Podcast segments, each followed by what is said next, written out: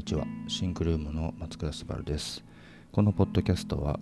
いつも松倉が考えていることを考えているまんま吐き出す声のブログのようなポッドキャストです。今日は7月22日の土曜日、いろいろ決算6末決算なんだけど、まだ締め切れずもろもろ作業進めてる状態な7月22日です。やばい、急がないと。いやー、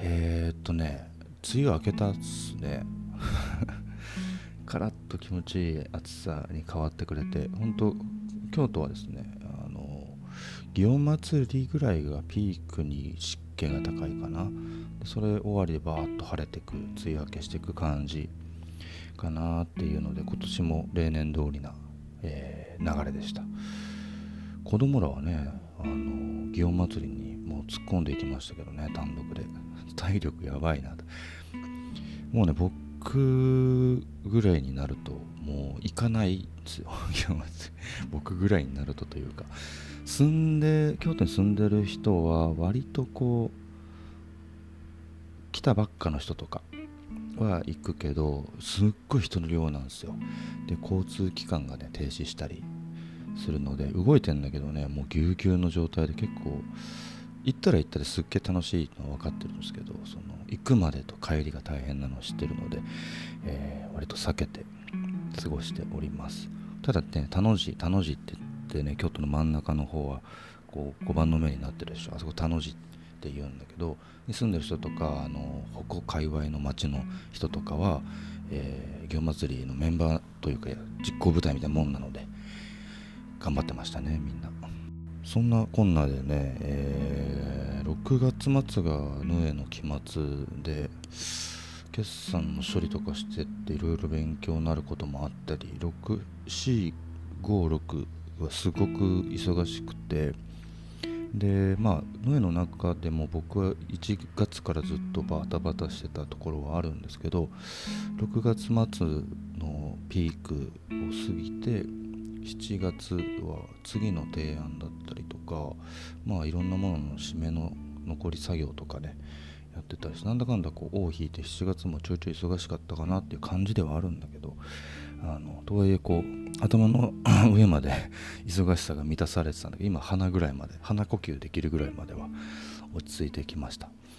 6月はこういろんなものがね納品されてったっていうものもあるし、あとはね IVS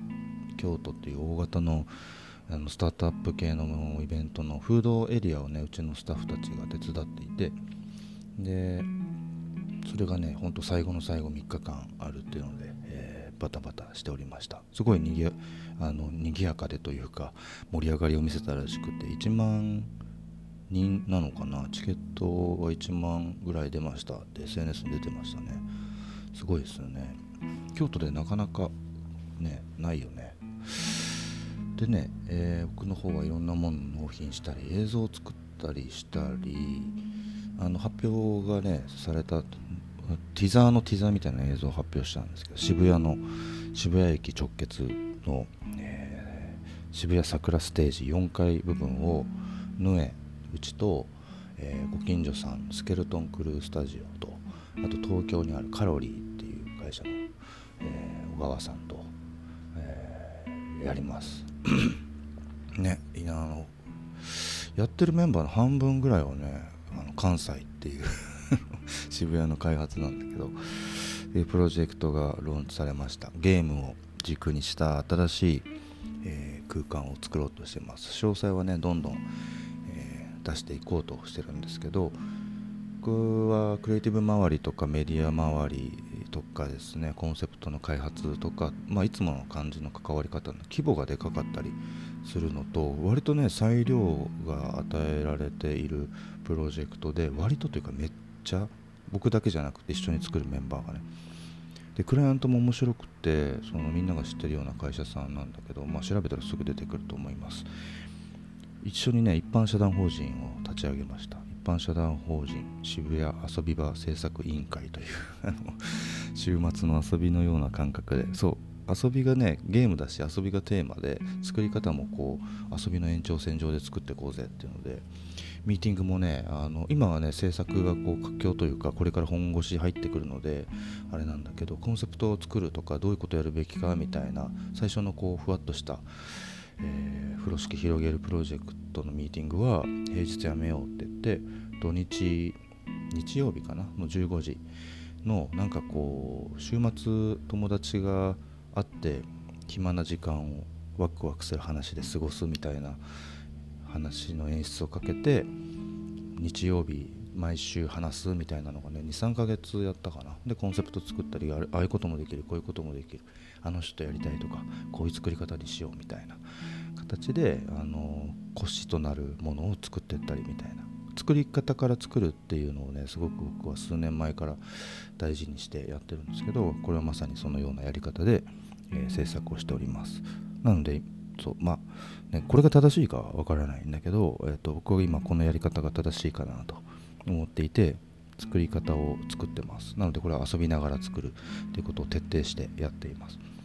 で施設名称ですね、404 not found っていう4階の中心にある、要はパブリックエリアみたいなところをメインで、遊ばせてもらってるんですけど、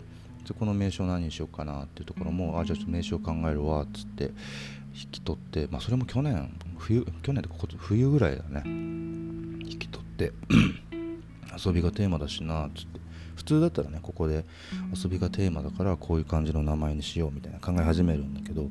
どうやったら遊んで作れるかなって考えてた時に、チャット GPT ですねが触んなきゃなと思ってたんで、とりあえずこの子と遊ぼうと思って、まだ 3.5 ですチャット GPT3.5 と一緒に遊んで、渋谷もう今パツパツね、高層ビルでパツパツになってきて、足りないのなんだろうなみたいな、余白とか空き地とか他何かあるかなキーワードみたいなとかでバーってこう続けてキャッチボールしていくんですよ。で、僕の思いついた案5案とチャット GPT 君が作った5案を提案して、10案ぐらい持ってきましたよつって提案して、でその中で404 not found place、 404 not found っていうのがヒットしたんですよ。あ、これいいね、かっこいいねってなって、ゲームだしデジタルだしつってっていうところで説明書が決まりました。AI に負けるっていう僕がでも面白かったんですよ。あ、いいじゃんとか言っちゃったの、俺機械にパソコンに向かってこれいいじゃんみたいな褒めたりして、これいい感じだよって褒めてあげたらありがとうございますって言うんだよね。のでその僕なりの遊びとしては、機械と一緒に言葉作ってみたよみたいなところからスタートして、で今は映像はできて、ティザーの映像みたいなのができて、もうオンライン上に上がってます。まだ公式サイトも作ってなくて、知る人ぞ知るというか、届く人には届くぐらいのスタートからじわじわやっております。ここも昔ながらの方法の打ち上げ花火とかではなくて、アーリーアダプターというか早期アクセスみたいな感じで、気づいた人は僕らが今用意しているコミュニティに接続できるみたいな感じになってます。選別してるってわけではなくて、好奇心がある人と何か作りたいなっていう風にしてます。今の感じでも分かると思うんですけど、かなりオープンプロセスで今後進めていく予定になっていて、制作する人、そこに遊びに来る人っていう垣根をどう消していけるかみたいな感じ。商業施設って大体こう開業時とかリリースのタイミングでこんなんできるんだよドーンって出てくるんだけど、僕らはそのやり方ってもう古いよねってなってて、ここで何して遊ぶみたいなことを、投げかけながら、一緒にここに来たいなと思ってる人とか、なんか一緒にやりたいなと思ってる人たちと、新しい空間を作っていこうとしております。なのでイメージしやすく言うと、昔の公園ですよね。もう僕ら世代の今の人たちってどうなんだろうね。もっと幼稚園とか保育園ぐらいだったら公園で遊んでる原体験は僕らとは変わらないかなと思うんだけど、なんか公園ってさ、知らない人がさ混ぜてって入ってくるでしょ。あれすごいいいなと思って、大人になるとそれがなかなか言えなくなるんですよね。でもじゃあもう大人が本気で子供のように遊ぶんだっていう空間を作ろうとした時に、その混ぜてっていう言葉をどんぐらい言いやすくするか、当たり前にするのかっていう勝負があるかなと思って今やっております。楽しいんですよね。昨日もインナーミーティングでキャッキャしてたんだけど、あれもやんなきゃね、これもやんなきゃねっていうので、どんどんねやるべきことが出てくる。いや久々に、いや久々でもねえな、商業空間とかホテル空間ってずっと作り続けてはいるんですけど、こんなにこう自由にやらせてくれる。あ、でもなんかこのチームがやってることってまだ分かんないけど正しいんじゃないかっていう予感でこう信頼してくれてる感じはあるんですよね。クライアントの同僚よすごいよね。ギャンブルだよと思いつつ、意外とこういうワクワクしてる人たちこそ一番ギャンブルじゃない結果を生むと僕は信じておりますみたいなことをねやってます。仕込み続けてるので交互期待って感じやね。あとはね、もう最近は面白いプロジェクトがもうずっとなんだけどね、休めない。今日もね考えたいなと思いながらアトリエで仕事してるんですけど、決算処理しつつ、今はね、前もちょっとラジオで言ってたね、教育のプロジェクトがあって、面白いんだなこのディスカッションが。なんかこの今もうすごいバイクが走って今日バイク気持ちいいやろな。そう、教育が面白くてさ、義務教育はみんなね、これ聞いてる日本人の人たちだったら受けてきてると思うんですよ。高校卒業ぐらいまでかな。でこう当たり前にみんな受けてきたことなんだけど、その教育って何だったっけっていうことを改めて考える機会って日常でめっちゃ少ないんですよ。で今その校長先生とかディスカッションさせてもらってるんだけど、超面白いの。その時代とともにね、子どもの在り方というか社会もね変わってきてるし、周りの世界も。だから僕らがね高校生とかだった時とか中学生だった時とかとこうなんか違うの、もう人としての作りが、課題意識とか見えてることも全然、僕らがガキの頃はもっとガキで、夏休み長いななんてことを考えたりするわけよ。なんだけど今のさ世代、若い世代ってもうインターネットに接続できるし、いろんなことが情報として入ってくるんだよね。だからちょっと先のこととか社会のこととかが見えてきてるので、そこになんかね僕はね絶望してるような気もちょっとするし、希望を見出すにはあまりに見えすぎてしまっていて、あ、じゃあ何もしないように静かにしてる方が生きやすいのかもしれないななんて空気が、ドヨーンとあるなっていう気がちょっとしちゃってます。まあでもインプットしてまだ1ヶ月2ヶ月ぐらいだから何とも言えないんだけどね、実際高校生とも話したいなとも思うんだけど、ヒアリングが今一番難しい年齢かもなっていう気はしてます。まあそういう意味でいくと、うちの長男はね中2になってるのでめちゃくちゃ話すけども、なんか近すぎてねまあ逆にベラベラ喋ってくれるからあれなんだけど、難しいよね。高校生ってすごい一番難しい時期だなと思います。まあ、逆に言うとその大人が勝手にこう難しいと思ってる壁があるから、ちゃんとした対話ができてない年齢の頃合いなのかもしれないなとも思っていて、ちょっとどっかで話する機会くれないですかねみたいなお願いはしようかなと思ってるんだけど、どうみんな教育をどう思うどう思うって、そうなんかね、その僕らはさ教科書が あるし、今の子ももちろんあるんだけどさあ果たしてその教科書だけで僕らがこの、ね、社会で暮らしていくために、自分の判断自分の価値観で生きていくために、それが何だろう、大きい夢があるでも特にそれが見つからなかったでも構わないんだけど、今教えてることって本当にこの先の未来をしっかり生き延びるための知識となっているのかどうか、これで足りてんのっていうところってちょっと疑問があったりするんだよね。それはまあ僕個人のものでもあったりするんだけど、で今ってさ、そのなんて言ったらいいかな、すごいおじさんの話みたくなってんだけど、僕の場合は例えばね、高校生という全体10割とした時に1割2割ぐらいはやっぱ自分のやりたいことに接触できた人たちっていると思う。で僕は多分その、ね、1割2割の方だったんでね。で多分僕の周りにいる多くの人はその1割2割に接触した人で、あ、自分これに興味あるかもみたいな、私これ好きかもみたいなことで、例えばそのまま専門学校行く人もいるし、社会に出る人もいるし、大学に進学する人もいるわけね。でも残りの8割、あ、分かんないなってまんま、分かんないまんま同じように社会出たり、専門にはなかなかいかないか、大学進学したりとかでねなった時に、逆に大学に行くと壮大な夏休みが始まってしまうんだよねでそれはさ面白いとは思うんだけど、結局何かこうやりたいことなんだったっけって分からないまんま急にやっぱ就活とかが問われ始めるわけで、あなたのやりたいことって何ですかって言う時に、高校の時に置き去りにしていたものがそのまま置き去りで、あってなるんだよね。で、周り例えば銀行行ってるなとか、なんか広告代理店目指そうとしてるな、メディア関係行こうとしてるな、編集関係行こうとしてるとか、公務員が安定するんじゃないかとか、先生になったらいいんじゃないかとかね、いろいろあるんだけど今さもう職種がさその線引きで切られるわけないじゃん。この未来絶対に今肩書きがついてないものがメジャーになってくるというか、それがほとんどの、仕事になってくるんじゃないのかなというふうに僕は思ってるんですよ。なのですごい先を見据えた、教育なのかな、カリキュラムみたいなものが実は高校ぐらいから必要なんじゃないのというふうに思ってます。特に僕は思った、救急車来ましたね。そう特にその、経営とかしてるとやっぱお金の勉強なんでこんなにしなかったんだろうなってことがあるんですよ。でそれってもう本当高校生とか中学生ぐらいからお金の話した方がいいよなと思うんだよね。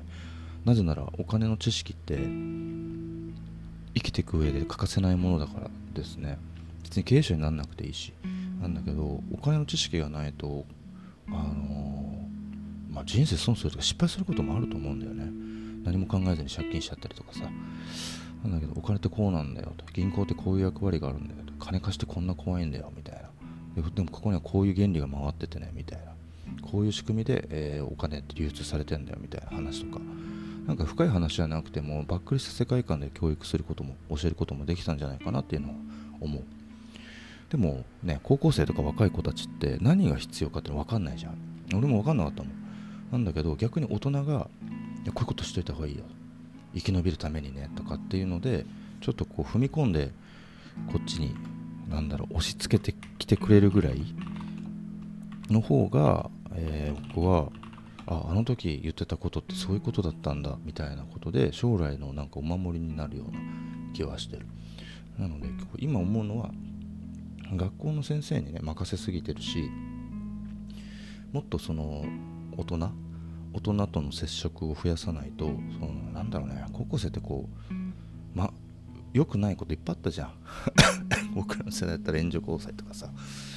今どうだろうね、高校生に限らずパパ活とかいろいろあるから、一番こうセンシティブ触れさせるのはすごく難しい時代ではあるんだけど、ちゃんと公的に学校期間の流れから限られた接触点でこういう生き方もあるんでと、こういう知識持っといたらもしかしたら役に立つかもしれないねみたいなこととかを、教える機会ってのが、たくさんのこんな親戚のちょっと変なおじさんいたじゃんあんな感じ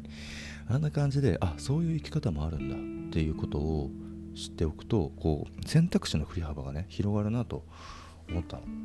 僕もね親戚に変なおじさんがいたんですよね。おじさんというかね、僕の親父の兄貴ですね。でこの人はね面白かったよ。僕が最初に出会った時には、ジャンプで連載してた漫画家さんでしたね。だから色紙にね悟空の絵描いてくれたのよ鳥山明って思ったんだけど違くてジャンプで漫画描いてた人ですね。漫画家で昔から絵がすごく上手くてってうちの親父が言ってました。でうちの親父はなんか絵はそんな上手くなかったけど逆に書道をやるみたいな感じで、そうね、兄貴がやってたことって弟やらないよね。なんかやりたがらないみたいな。で僕もなんか絵が好きだったからサーベルタイガーの絵とかね描いてたりしたら、なんかここ違うねとか普通にフィードバックが発生するんですよ。で亡くなったうちの祖父とかは富良野の東大が研究林を持ってるんですけど、そこの森の管理人の仕事をしてたりとか、北の国からとかのなんかお手伝い、動物のやつのお手伝いとかしてたらしい。昔僕は知らないんだけどね。でおじさん、それもなんかじいちゃんの友達なのかな、じいちゃんの親戚なのかな。で東大で鳥の研究、東大ちゃうな、どっか農学忘れちゃった、なんかすごく頭いいところの鳥類の研究をしてたりする人で、まあ、動物詳しいんですよ。そのおじさんとかもこう年末年始集まった時とかに僕の絵見て褒めるより先にいやこのサーベルタイガーの足の骨ってこういう風になってるからさみたいなこととかの話になるわけで、僕はなんか普通になんだろう褒めてもらいたいから描いてるわけじゃなくて好きだから描いてて、あ確かにみたいな感じで思うんだよね、子供ながらに。でそれがすごく今記憶に残ってるのは、その子供だから褒めるんだじゃなくて、同じ好きなものを持ってる同士だから夢中になって教えてくれてるって感じなの。わかるかなこのニュアンスそうだから対等にガキのほんとガキだよ、小学生ぐらいの僕とおじさんたちがね、こう対等に絵と向き合って生き物と向き合ってこういうことだからって話とかをしてくれてるのは全然嫌な気にならない。褒められたかったのは、褒めるのは親が、ね、やるべきことだと思うんだけど、親戚のおじさんクラスになってくるともう対等に向き合ってくれる。その喜びってやっぱねうっすら残ってんだよね、俺の中にも。なんかそういうものをめっちゃ作ってあげたらいいんじゃないかなっていうふうに思ったのね。だからなんかそういう企画考えてる今なんか隠すことでもないかなと思う。今そういうことを考えたりして、まあやるか分かんないけどいろんなアイデアが他にもあるんだけどね、考えてますね。教育って面白いと思わない？意外と考えたことなくてさ、ね、我が子のことはなんかちょっと違うんだよね。そのもっとこう成長することを見守るとかなんだけど、教育になるとそのもう一歩先のこうその子の可能性というのかな、何なのかな、うん、なんだろう、補助してあげるぐらいの感じになってくんだけど、その時にどんな補助があった方が、そうなんだろう、いろんな可能性がある子たちがいるじゃん。その子の可能性を1ミリでも広げれるのかなみたいな、広げれるのかなみたいなことが教育かなと思ってるんだよね。でなんかこうさ今、ね、自分を例えるのもあれだけど、やっぱワクワクした大人であってほしいなっての思うんだよね。僕の周りでもこいつ最高だなっていうのはやっぱかっこいいんだよね。なんかこう自分が夢中になってるものに夢中というか、その自分すら考えてないんだよね。ああ夢中で何も考えられないみたいなやつってやっぱ魅力的で生き生きしてて、なんかそういう人になってほしいよなって思ったの。まあ自分の子も含めてだけどね。だからこうやっぱ好きなものに出会う、夢中になるものに出会うためには夢中になってる人たちをたくさん見せることが最短距離なんじゃないのかなっていうふうに思ったりしてます。最近はね、教育とか遊びとかなんだろうね、他にもいっぱいあるな。新しいホテルの相談とかもね来てて、まあ実際やるか分かんないけどね、このコロナ明けてからのホテル、じゃあ何をするべきなんだろうなってのを考えたりするよね。まあそんな感じっすよ最近。ちょっと落ち着いて考えていく時間ってものをもう一回再獲得でき始めてて、やっぱね今年って今期だね、ヌエの今期松倉の目標はこう周りの波に飲まれないというか、俺が波をコントロールするっていう側に意識しないと飲まれるなと思ったんですよね。完全に前までと違うステージでやらせてもらってて、あじゃあこれは、こっちのペースで動かせるようにどういう風な立て付けにしていったらいいかなとかを考えながらやったりしてます。なんかその練習みたいにね、いろいろ次もアートプロジェクトが始まるんだけど、こっちでまあ思い描いてることがあるんですよ。でクライアントもいたり一緒に動いたりしてくれる人たちもいて、でまあオーダーはあるんだけど、じゃあこれどういう風にチームというかあり方を描くとこっちのハンドリングというか誰も悲しまない苦しまないハンドリングができるんだろうっつって、こう裏で動くわけね。こうした方がいいと思うんだよねっていう方一方にクライアントに言いつつ、一緒に動く方にはこんな感じの立ち振る舞いでいった方がスムーズにいくと思うんだよねっていうのを事前にやっとく。 A と B をでよし顔合わせしようぜっつってバーッとやった時に こっちが先に吹き込んでるからがっちり合うわけよね、ピースが。よしこれでいきましょうみたいな感じになるので、まあ、そういうクリエーションってあるなと思った。チームメイクというかチームの血流、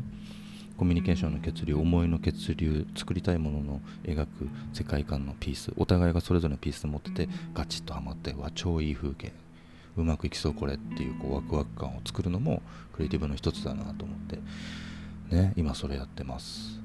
そうなんですよ、僕らがねチームメイクと言ってたものの発展系ですね。チームメイクは今まで一緒に作るメンバーを作ってた、チームを作ってたんだけど、今度クライアントも一緒に合わせながら、